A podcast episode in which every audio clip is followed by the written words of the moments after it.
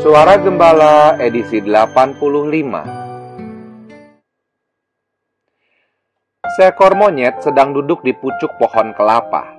Tanpa sadar, ia sedang diintai oleh dua angin besar yang sedang berpikir siapa di antara mereka yang bisa menjatuhkan si monyet dari pohon kelapa. Angin topan mencoba lebih dulu. Ia meniup sekencang-kencangnya. Merasa ada angin besar datang, si monyet langsung memeluk batang kelapa. Dia pegang sekuat-kuatnya. Beberapa menit berlalu, si monyet tidak juga jatuh. Angin topan pun menyerah. Sekarang giliran angin tornado Ternyata hal yang sama terjadi. Si monyet malah semakin kencang berpegangan. Angin topan dan angin tornado akhirnya mengakui ketangguhan si monyet. Tak lama kemudian datanglah angin sepoi-sepoi yang ingin ikut mencoba menjatuhkan si monyet. Tanpa banyak omong, angin sepoi-sepoi langsung meniup ubun-ubun si monyet. Sungguh nikmat rasanya dingin dan segar. Si monyet jadi mengantuk, matanya terasa sangat berat.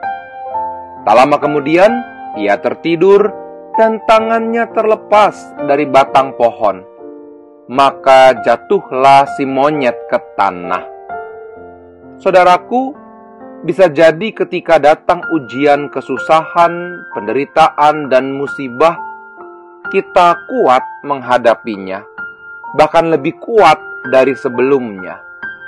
Tetapi, jika kita diuji dengan kenikmatan, kesenangan, kelimpahan, kita dapat terlena dan mudah jatuh. Saat Anda sedang mendapat banyak berkat dan kemudahan, tetaplah waspada dan janganlah iman Anda menjadi kendor. Tetaplah berjaga-jaga dan mintalah selalu hikmat dari Allah.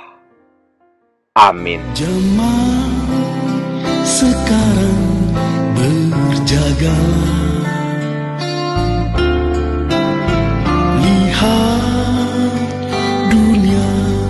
Bergelora. Terdengarlah sini sana banyak kabar menggemparkan berlindung